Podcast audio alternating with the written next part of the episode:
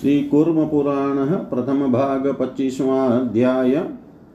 श्री कृष्ण का कैलाश पर्वत पर विहार करना, श्री कृष्ण को द्वारका बुलाने के लिए गरुड़ का कैलाश पर जाना, श्री कृष्ण का द्वारका आगमन, द्वारका में श्री कृष्ण का स्वागत तथा उनका दर्शन करने के लिए देवताओं तथा मार्कंडेय आदि मुनियों का आना, कृष्ण के द्वारा महर्षि मार्कंडेय को शिव तत्व तथा लिंग तत्व का महात्म्य बतलाना तथा स्वयं शिव का पूजन करना, ब्रह्मा विष्णु द्वारा शिव के महालिंग का दर्शन तथा लिंग स्तुति लिंगार्चन का प्रवर्तन।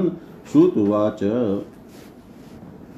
प्रविश्य मेरुशिखरं कैलासं कनकप्रभं रदाम भगवान् सोम केशवेन महेश्वर अपश्यस्तं महात्मानं कैलासगिरिवासिन पूज्याञ्चक्रिरे कृष्णं देवदेवं मताच्युतम् चतुर्बाहुं मुदारांगं कालमेघ संप्रभं किरीटिनं सांगपाणिं श्रीवंशांकितवक्षसं दीर्घबाहुं विशालाक्षं पितवासमच्युतं दधानमूर्षामालां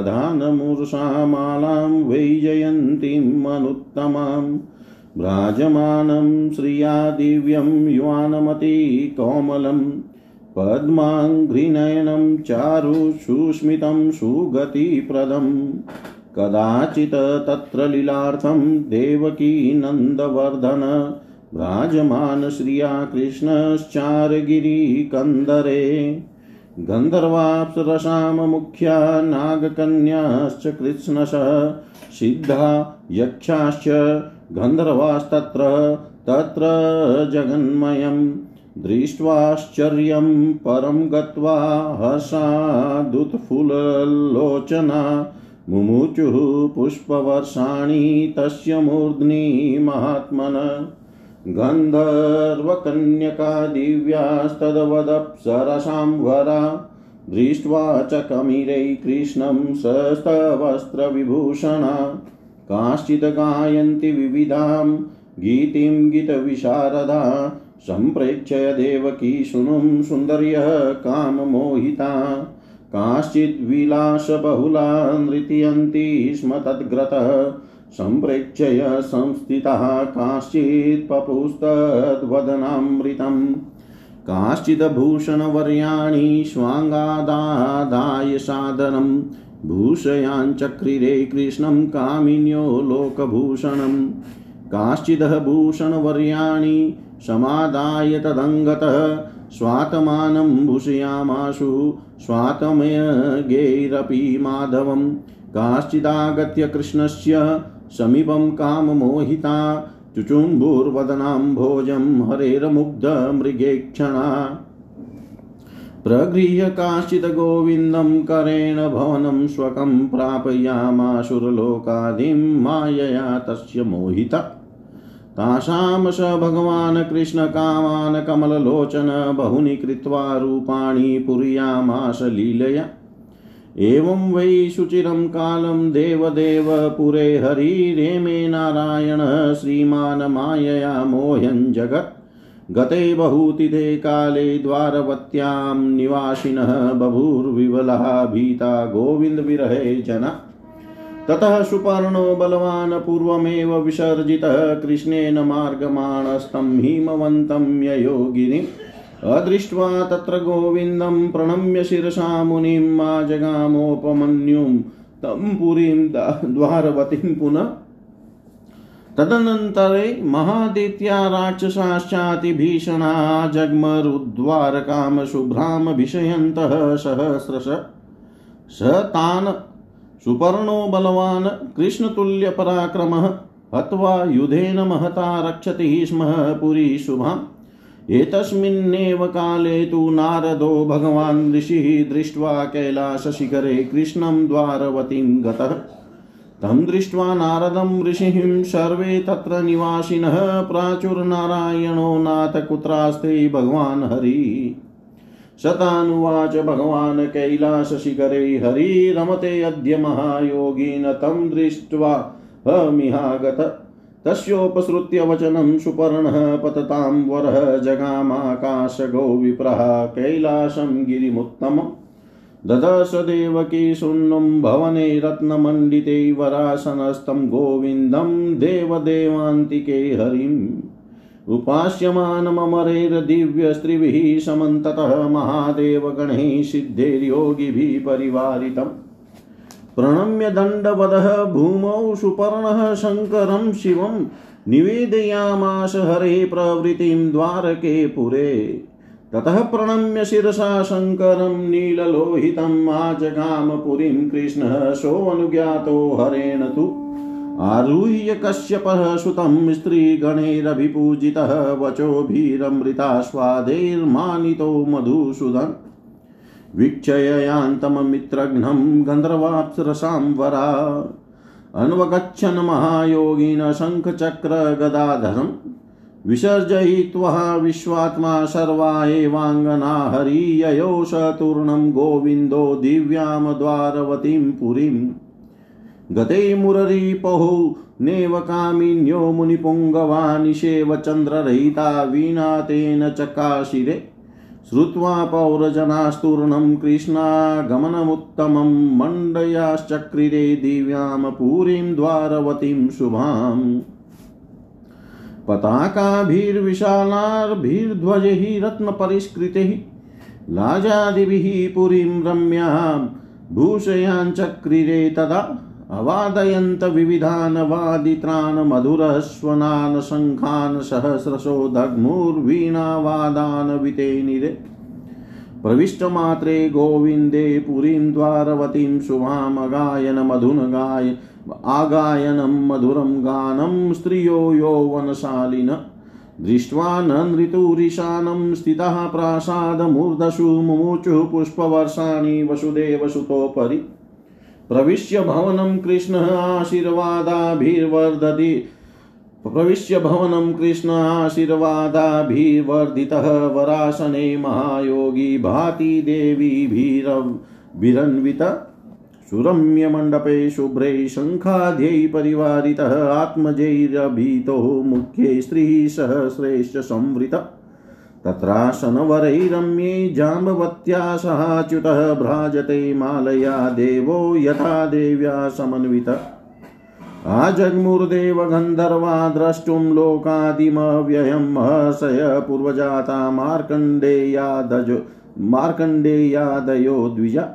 ततः स भगवान् कृष्णो मार्कण्डेयं समागतं ननामोत्थाय शिरसा श्वासनं च ददौ हरि सम्पूज्य तान् ऋषिः गणान् प्रणामेन महाभुज विसर्जयामास हरिर्दत्वा तद्विवाञ्छितान् तदा मध्याह्नसमये देवदेवः स्वयं हरिः स्नात्वा शुक्लाम्बरो भानुं पतिष्ठितः कृताञ्जलि जजापजाप्यं विधिवत प्रेक्षमाणो दिवाकरं तर्पयामास देवेशो देवान् मुनिगणान् पितृन् प्रविश्य देवभवनं मार्कण्डेयेन चैव हि पूजयामास लिङ्गस्थं भूते सम्भूतिभूषणं समाप्य नियमं सर्वं नियन्ताशो नृणां स्वयं भोजयित्वा मुनिवरं ब्राह्मणान् अभिपूज्य च कृत्वात्मयोगं विप्रेन्द्र मार्कण्डेयेन चाच्युतः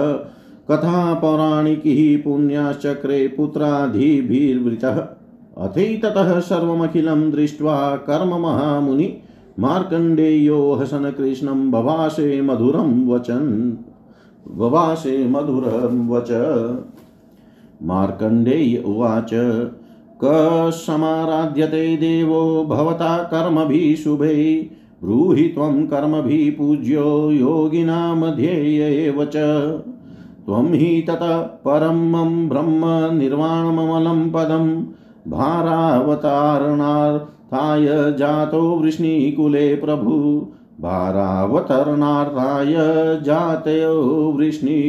प्रभु तं ब्रवीण महाबाहु कृष्णो ब्रह्मविदां वर शृण्वतामेव पुत्राणां सर्वेषां प्रहसनी श्री भगवानुवाच भवता कथितं सर्वं तथ्यमेव न संशय तथापि देवमीशानं पूजयामि सनातनं न मे विप्रास्ति कर्तव्यं नानवाप्तं कथंचन पूजयामि तथापीशं जानने तत्परं शिवं न वै पश्यन्ति तं देवं मायया मोहिता जना ततोऽहं स्वात्मनो मूलं ज्ञापयन् पूजयामि तम् न च लिंगार्चनात् पुण्यं लोकेऽस्मिन् भीतिनाशनं तथा लिंगे हितायेषां लोकानां पूजयेच्छिमं योऽहं तल्लिंगं मिथ्याहुर्वेद वादविदो जना ततोऽहमात्ममीशानं पूजयाम्यात्मनेव तु तस्यैव परमामूर्तिस्तन्मयोऽहं न संशय नावयोर्विद्यते भेदो वेदेश वेवं विनिश्चय एष देवो महादेव सदा संसारभिरुभिः ध्येयपूज्यश्च वन्द्यश्च ज्ञेयो लिंगे महेश्वर मार्कण्डेय उवाच किं तल्लिंगं सुरश्रेष्ठ लिंगे सम्पूज्यते चक ब्रूहि कृष्ण विशालाक्ष गहनं हि एतदुत्तमम् श्री भगवानुवाच अव्यक्तं लिंगमित्याहुरानन्दं ज्योतिरक्षरं वेदामहेश्वरं देवमाहुर्लिङ्गिनमव्ययं पुरा चैकारणवै घोरे नष्टे स्थावरजङ्गमे प्रबोधार्थं ब्रह्मणो मे प्रादुर्भूत स्वयं शिव तस्मात् कालात् समारभ्य ब्रह्मा चाहं सदैव हि पूजयावो महादेवं लोकानां हितकाम्यया मार्कण्डेय उवाच कथं लिंगम् अवभूत पूर्वमेश्वरं परमं पदं प्रबोधार्थं स्वयं कृष्ण वक्तुमर्हसि साम्प्रतं श्रीभगवानुवाच आशिदे कार्णवं घोरं विभागं तमोमयं मध्ये चैकार्णवे तस्मिन् शङ्खचक्र गदाधर सहस्रशीसा भूत्वाहं सहस्राक्ष सहस्रपात् सहस्रबाहुर्युक्तात्मा सहितोऽहं सनातन एतस्मिन्नन्तरे दूरात् पश्यामि अमितप्रभं कोटिसूर्यप्रतिकाशं भ्राजमानं श्रियावृतं चतुर्वक्त्रं महायोगिन् पुरुषं काञ्चनप्रभं कृष्णाजिनधरं देवं मृगयजुषामभिस्तुतं निमेषमात्रेण स मां प्राप्तो योगविदां वर व्याजहार स्वयं ब्रह्मा स्मयमानो महाद्युति कस्त्वं कुतो वा किं चेह तिष्ठसे वद मे प्रभो अहं कर्ता हि लोकानां स्वयंभूप्रपितामह एवमुक्तस्तदा तेन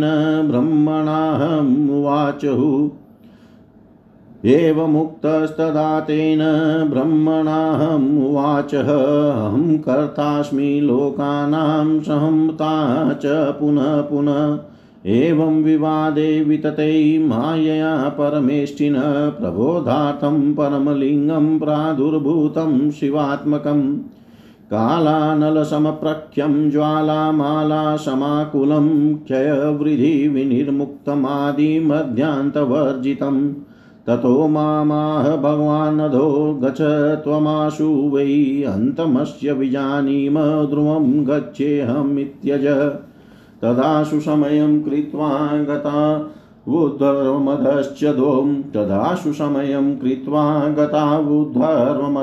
द्वौ पितामहो अप्यहं नान्तं ज्ञातवन्तौ समासतं ततो विस्मयमापनौ भीतो देवस्य शूलिन मायया मोहितो तस्य ध्यायन्तो विश्वमीश्वरम् प्रोचरन्तौ महानादमोङ्कारं परमं पदं प्रह्लादाञ्जलिपुटोपेतौ शम्भुं तुष्टुवतु परं ब्रह्मा विष्णुच्चतु अनादिमल संसार रोग विद्याय संभवे नमः शिवाय शांताय ब्रह्मणे लिंगमूर्तये प्रलयानव संस्थाय प्रलयोद्भूतिये तवे नमः शिवाय शांताय ब्रह्मणे लिंगमूर्तये ज्वालामाला वृतांगाय ज्वलनस्तंभरूपिणे नमः शिवाय शांताय ब्रह्मणे लिंगमूर्तये आदि मध्यांतहीनाय स्वभावाम् अलदीप्तये नमः शिवाय शांताय ब्रह्मणे लिंगमूर्तये महादेवाय महते ज्योतिषे अनंत तेजसे नमः शिवाय शांताय ब्रह्मणे लिंगमूर्तये प्रधान पुरुषेशाय व्योमरूपाय वेदसे नमः शिवाय शांताय ब्रह्मणे लिंगमूर्तये निर्विकाराय सत्याय नित्यायामल तेजसे नमः शिवाय शांताय ब्रह्मणे लिंगमूर्तये वेदांत सार रूपाय काल रूपाय धीमते नमः शिवाय शांताय ब्रह्मणे लिंगमूर्तये एवं संस्तूयमानस्तु व्यक्तो भूत्वा महेश्वर भाति देवो महायोगी सूर्यकोटि संप्रभ वक्त्रकोटि सहस्रेण ग्रसमान इवांबरम सहस्रहस्तचरण सूर्यसोमाग्निलोचन पिनाकपाणिर्भगवान् कृतिवासास्त्रिशूलभृत व्यालयज्ञोपवीतश्च मेघदुन्दुभिनिस्वन अतो वाच महादेवः प्रीतोऽहं शूरशतमो पश्येतं मां महादेवं भयं सर्वं प्रमुच्यताम् युवां प्रसूतो गात्रेभ्यो मम पूर्वं सनातनी युवां प्रसूतो गात्रेभ्यो मम पूर्वं सनातनौ अयं मे दक्षिणे पार्श्वे ब्रह्मलोकपितामह वामपार्श्वे च मे विष्णु पालको हृदये हर पालको हृदये हर प्रीतोऽहं युवयो सम्यक् वरं दद्मि यथेप्सितं एवमुक्त्वाथ मां देवो महादेव स्वयं शिव आलिंग्य देवं ब्रह्मणं प्रसादाभिमुखो भव ततः प्रेष्टमनसो प्रणिपत्य महेश्वरम् ऊचतु प्रेक्षय तदवक्त्रं नारायण पितामहो यदि प्रीतिः समुत्पन्ना यदि देयो वरश्च नो भक्तिर्भवतु नौ नित्यं त्वयि देव महेश्वरे ततः स भगवान् निःप्रहसन् परमेश्वर उवाच माम महादेव प्रीतेन चेतसा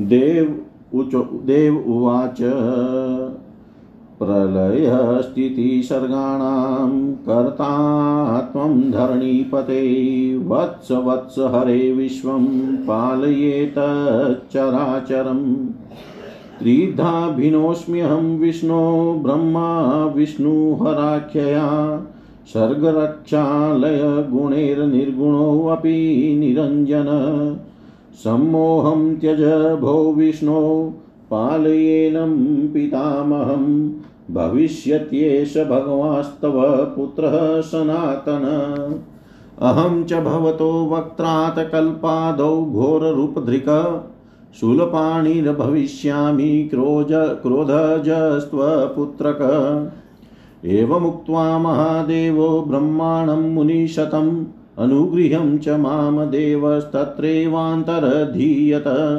ततः प्रभृति लोकेषु लिङ्गार्चासु प्रतिष्ठितः लिङ्गं तलयन्नाद ब्रह्मण ब्रह्मण परमं वपुः एतलिङ्गस्य महात्म्यं भाषितं ते मया नघ एतद् बुधयन्ति योगज्ञानदेवा न च दानवा एतद्धि परमं ज्ञानमव्यक्तं शिवसंज्ञितं येन सूक्ष्मम् अचिन्त्यं ततः पश्यन्ति ज्ञानचक्षुषः तस्मै भगवते नित्यं नमस्कारं प्रकुर्महे महादेवाय रुद्राय देवदेवाय लिङ्गिने नमो वेदरहस्याय नीलकण्ठाय वै नमः विभीषणाय शान्ताय स्थाणवे हेतवे नमः ब्रह्मणे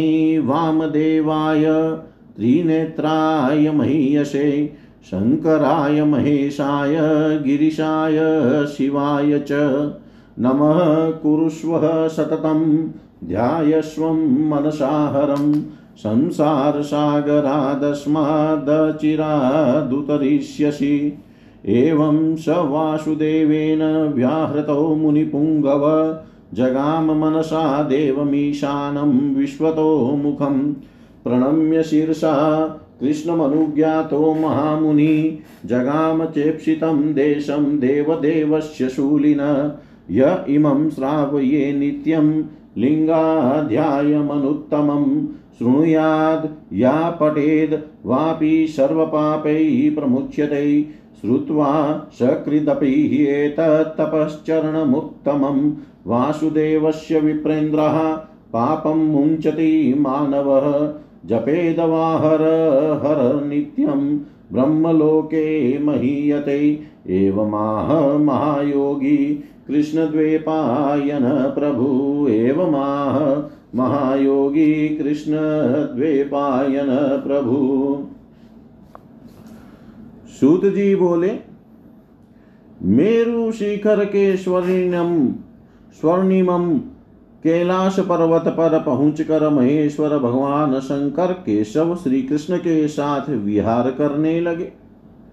कैलाश पर्वत पर निवास करने वालों ने उन देवाधिदेव अच्युत महात्मा श्री कृष्ण को देखकर उनकी पूजा की।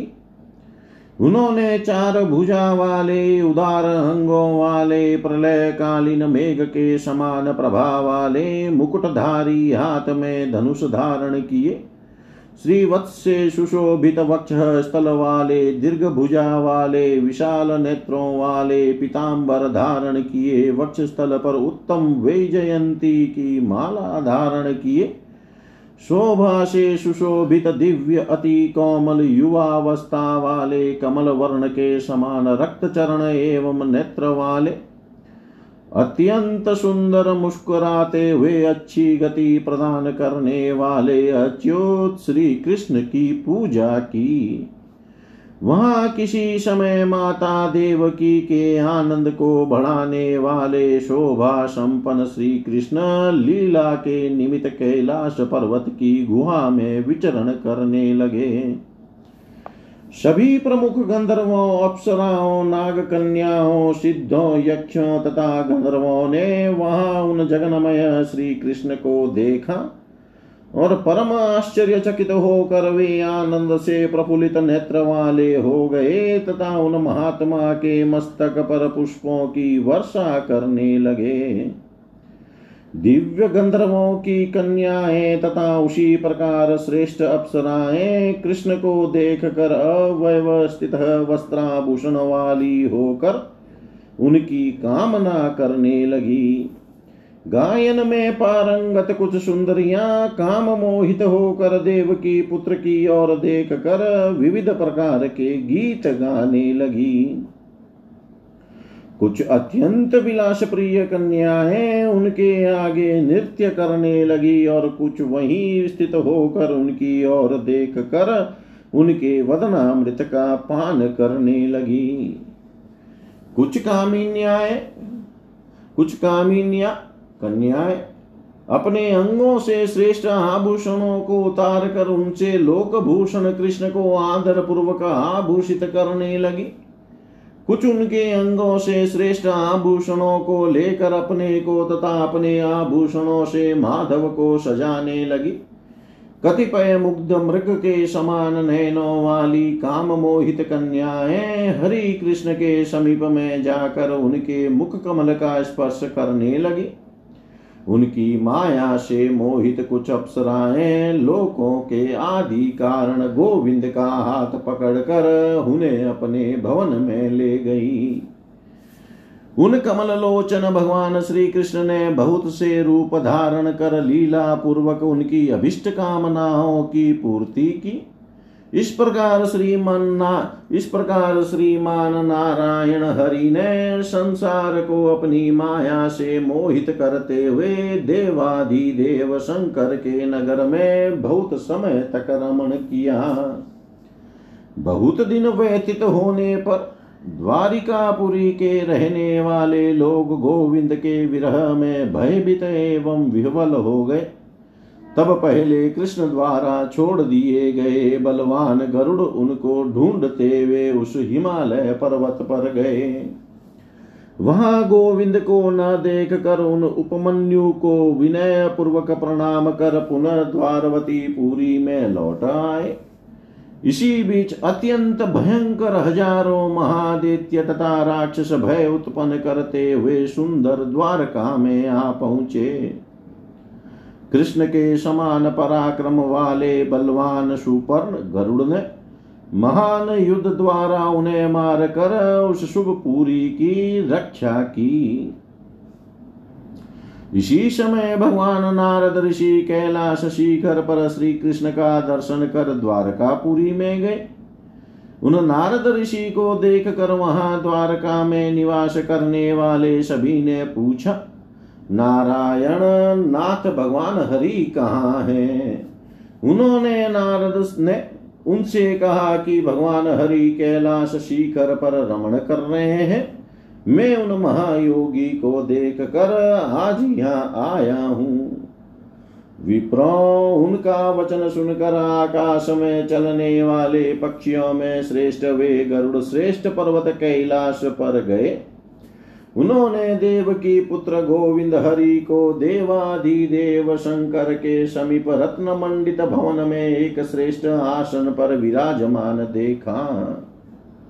वहां देवता दिव्य स्त्रियां महादेव के गण सिद्ध तथा योगी जन चारों ओर से घेर कर उनकी उपासना कर रहे थे। गरुड़ ने कल्याणकारी शंकर की भूमि पर दंडवत प्रणाम किया और द्वारकापुरी का समाचार हरि से निवेदन किया।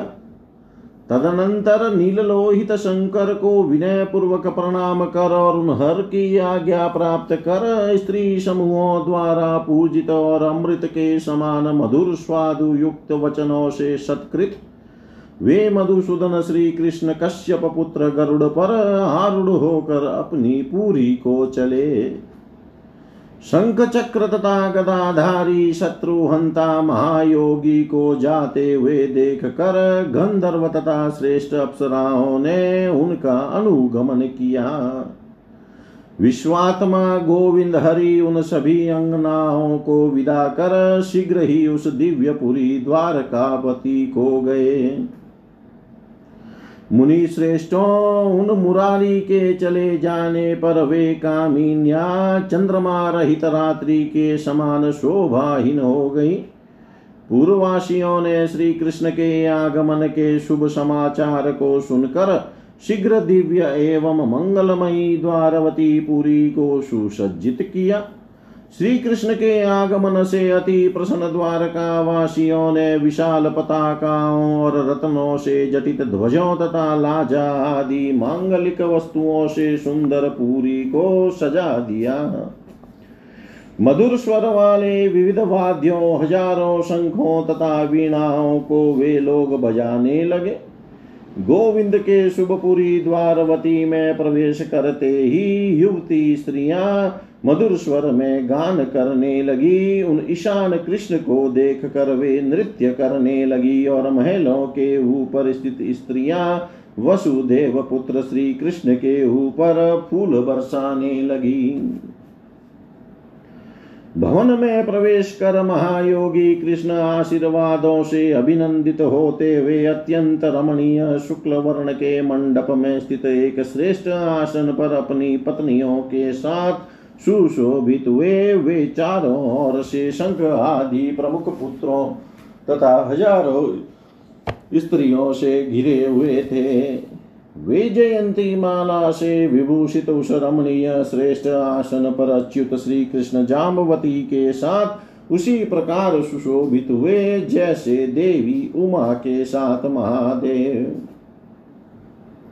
ब्राह्मणों उन अव्यय तथा लोकों के आदि कारण श्री कृष्ण का दर्शन करने के लिए देवता गंधर्व और पूर्वज मार्कंडेय आदि महर्षि वहां आए। तब उन भगवान श्री कृष्ण हरि ने मार्कंडेय जी को आया देख कर आसन से उठकर विनय पूर्वक प्रणाम किया और उन्हें आसन दिया। लंबी भुजाओं वाले हरि ने प्रणाम के द्वारा उन ऋषि गणों की पूजा करके और उनके मनोरथों को प्रदान करके उन्हें विदा किया। तदनंतर मध्याह्न काल में स्वयं देवाधिदेव हरि ने स्नान कर शुक्ल वस्त्र धारण किए और हाथ जोड़कर सूर्य की आराधना की।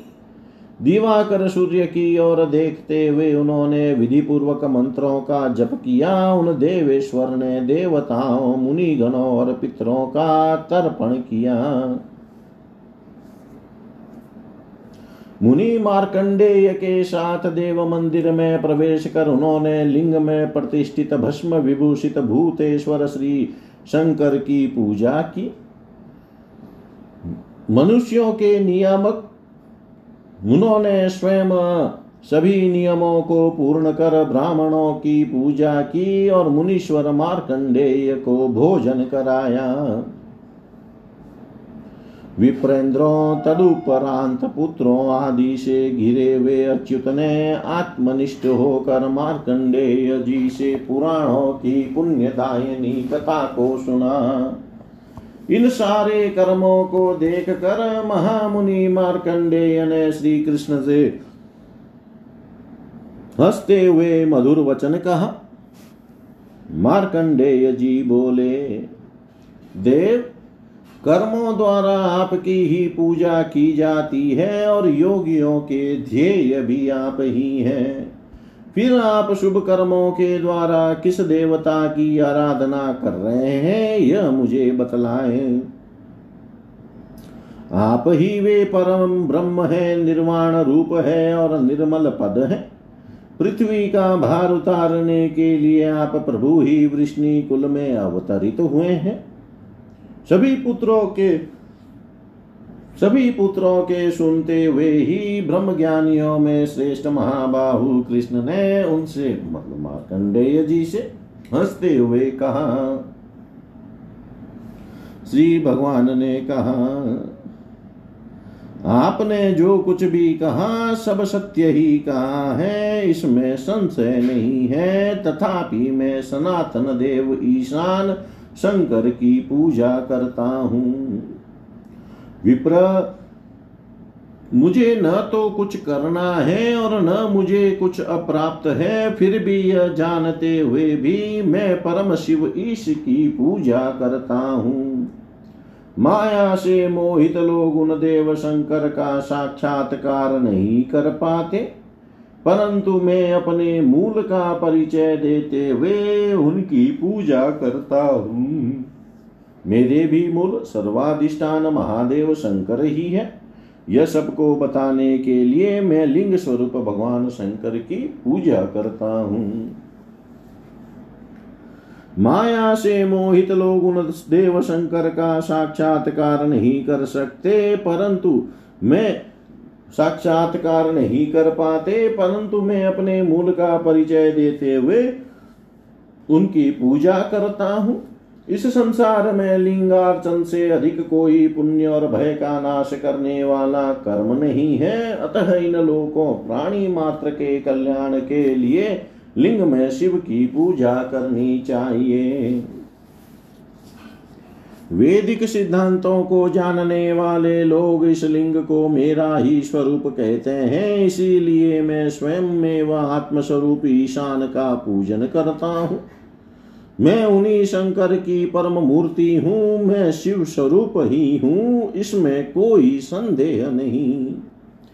वेदों में ऐसा ही निश्चय किया गया है कि हम दोनों में कोई भेद विद्यमान नहीं है।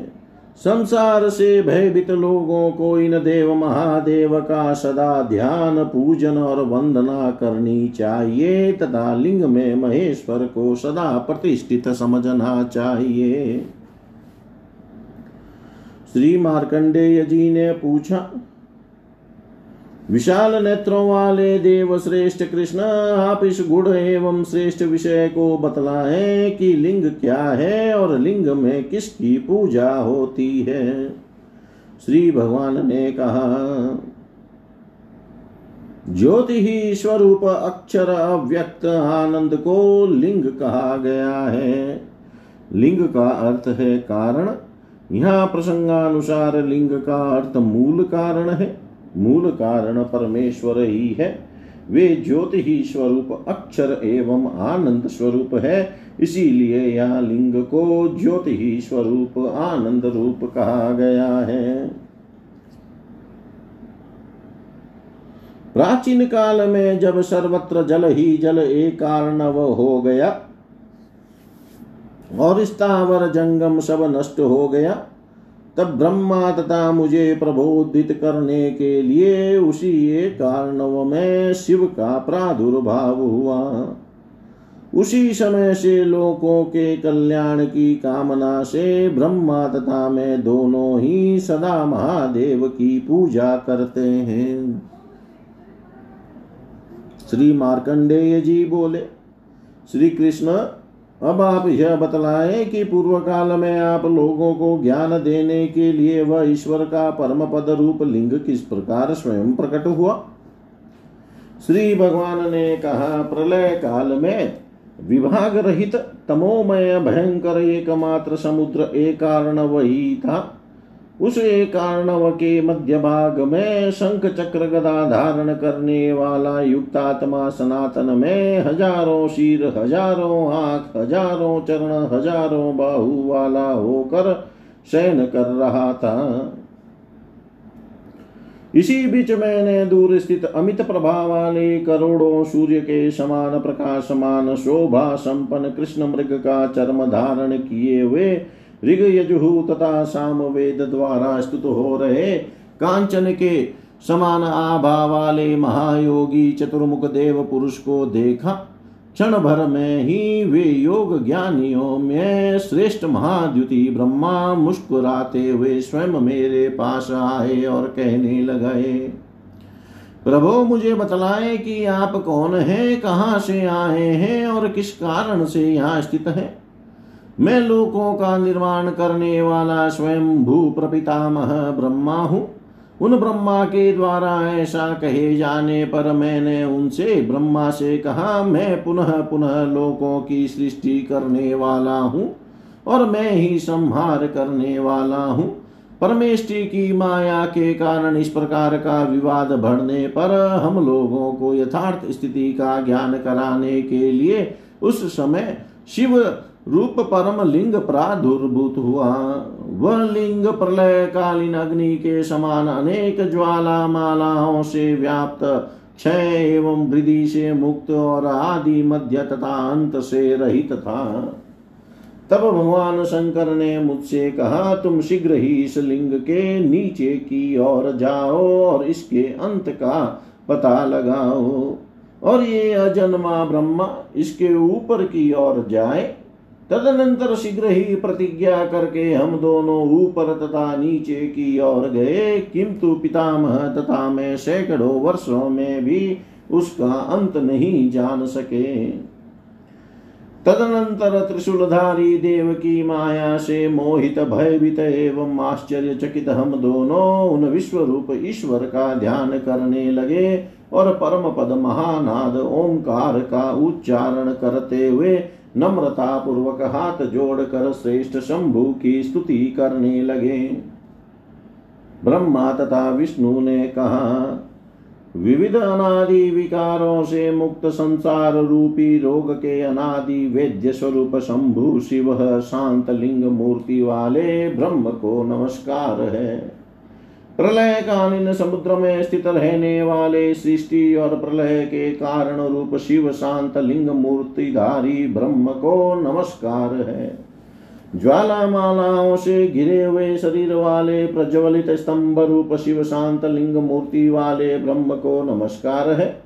आदि मध्य और अंत से रहित स्वभावतः निर्मल तेजो रूप शिव शांत तथा लिंग रूपी मूर्ति को धारण करने वाले ब्रह्म को नमस्कार है। महादेव महान ज्योति ही स्वरूप अनंत तेजस्वी लिंग विग्रह शिव शांत ब्रह्म को नमस्कार है। प्रधान पुरुष के भी इस व्योम स्वरूप वेदा ब्रह्म और लिंग विग्रह शिव शांत ब्रह्म को नमस्कार है। निर्विकार सत्य नित्य विमल तेज रूप लिंग विग्रह शांत शिव ब्रह्म को नमस्कार है। वेदांत सार स्वरूप काल रूप धीमान लिंग मूर्ति ही शिव शांत ब्रह्म को नमस्कार है। इस प्रकार स्तुति करते रहने पर महायोगी महेश्वर देव प्रकट हो गए और हजारों करोड़ मुख से आकाश को मानो ग्रास बनाते हुए करोड़ों सूर्य के समान सुशोभित होने लगे। हजारों हाथ और पैर वाले सूर्य चंद्रमा तथा अग्नि रूप तीन नयन वाले पिनाक धनुष को हाथ में धारण करने वाले चर्मांबरधारी त्रिशूलधारी सर्प का यज्ञोपवीत धारण करने वाले और मेघ तथा दुंदुभि के सदृश स्वर वाले भगवान महादेव ने कहा, श्रेष्ठ देवों मैं प्रसन्न हूँ, मुझ महादेव की ओर देखो और समस्त भय का परित्याग करो। पूर्व काल में तुम दोनों सनातन देव मेरे शरीर से उत्पन्न हुए थे। मेरे दक्षिण पार्श्व में ये लोक पितामह ब्रह्मा, वाम पार्श्व में पालन करता विष्णु और हृदय में हर स्थित है। मैं तुम दोनों पर भली भांति प्रसन्न हूँ, इसलिए यथेष्ट वर प्रदान करूँगा। ऐसा कहकर महादेव शिव स्वयं मुझे तथा देव ब्रह्मा का आलिंगन कर अनुग्रह प्रदान करने के लिए उद्यत हुए। तदनंतर प्रसन्न मन वाले नारायण तथा पितामह ने महेश्वर को प्रणाम कर उनके मुख की ओर देखते हुए कहा, देव, यदि प्रीति उत्पन्न हुई है और यदि आप हम दोनों को वर देना चाहते हैं तो यह वर दें कि हम दोनों की आप महेश्वर में नित्य भक्ति बनी रहे। तब उन प्रसन्न हुए परम ईश्वर भगवान इस महादेव ने प्रसन्न मन से हंसते हुए मुझसे कहा। देव बोले, धरणी पते वत्स हरि, तुम सृष्टि पालन और प्रलय के कर्ता हो, इस चराचर विश्व का पालन करो।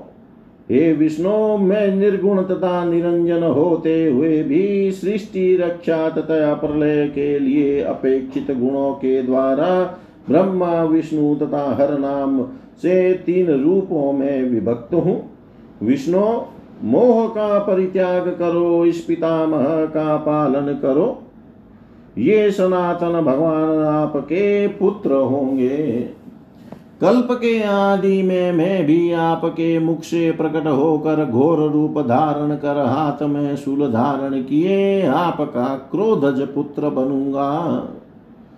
मुनि श्रेष्ठ, इस प्रकार कहकर भगवान महादेव मुझ पर तथा ब्रह्मा पर कृपा करके वहीं पर अंतर्धान हो गए। ब्रह्मण सबसे लोक में लिंग का पूजन प्रतिष्ठित हो गया। लीन होने से वह लिंग कहा जाता है। लिंग ब्रह्म का श्रेष्ठ शरीर है। अनग, मैंने इस लिंग का महात्म्य तुम्हें बताया। इसे न देवता जानते हैं न दानव, केवल योगज्ञ लोक ही जानते हैं। यह शिव नाम वाला व्यक्त परम ज्ञान है। ज्ञान दृष्टि वाले इसी के द्वारा उस सूक्ष्म अचिंत्य तत्व का दर्शन करते हैं। इस लिंग स्वरूप देवादि देव महादेव भगवान रुद्र को हम नित्य नमस्कार करते हैं। वेद के रहस्य रूप आपको नमस्कार है। नीलकंठ को नमस्कार है। विशेष भय उत्पन्न करने वाले शांत स्थाणु तथा कारण रूप को नमस्कार है। वामदेव त्रिलोचन महिमावान ब्रह्म शंकर महेश गिरीश तथा शिव को नमस्कार है। सदा ही ने नमस्कार करो, मन से शंकर का ध्यान करो, इससे शीघ्र ही संसार सागर से पार हो जाओगे। इस प्रकार वासुदेव के द्वारा कहे जाने पर उन मुनि श्रेष्ठ मार्कंडेय ने विश्वतोमुख देव ईशान शंकर का ध्यान किया। श्री कृष्ण को विनय पूर्वक प्रणाम कर उनकी आज्ञा प्राप्त कर महामुनि मार्कंडेय त्रिशूल धारण करने वाले देवादि देव के अभिष्ट स्थान को चले गए। जो इस श्रेष्ठ लिंगाध्याय को सुनेगा, सुनाएगा अथवा पढ़ेगा वह सभी पापों से मुक्त हो जाएगा। विप्रेंद्रों, वासुदेव के इस श्रेष्ठ तपश्चरण को एक बार भी सुनने वाला मनुष्य पाप से मुक्त हो जाता है